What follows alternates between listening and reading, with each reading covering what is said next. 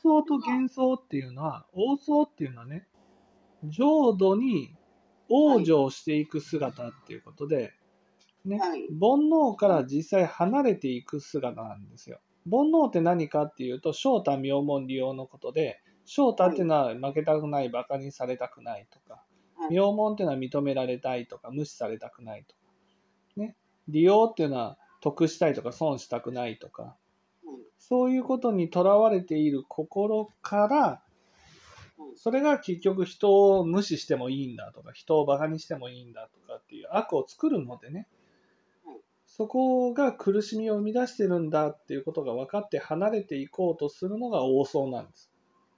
人々を救う姿ではない、これは幻想じゃないのかしらと思ったんですけど、うんそんなこと誰が言ったんですか？ああ、これはどこになるんだと思う。えっと思ったの思いましたんですけど、救う、救うになるのは幻想ですよね。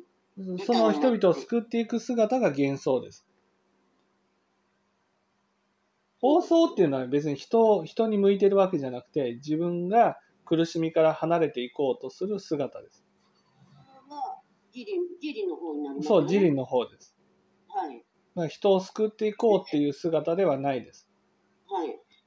幻想になれば初めてその利他で人々をその幸せにしたいとか、そうそうそうそうそういうふうになるわけです。やっぱこれ、ちょっと間違いなんですよね。はい。はい。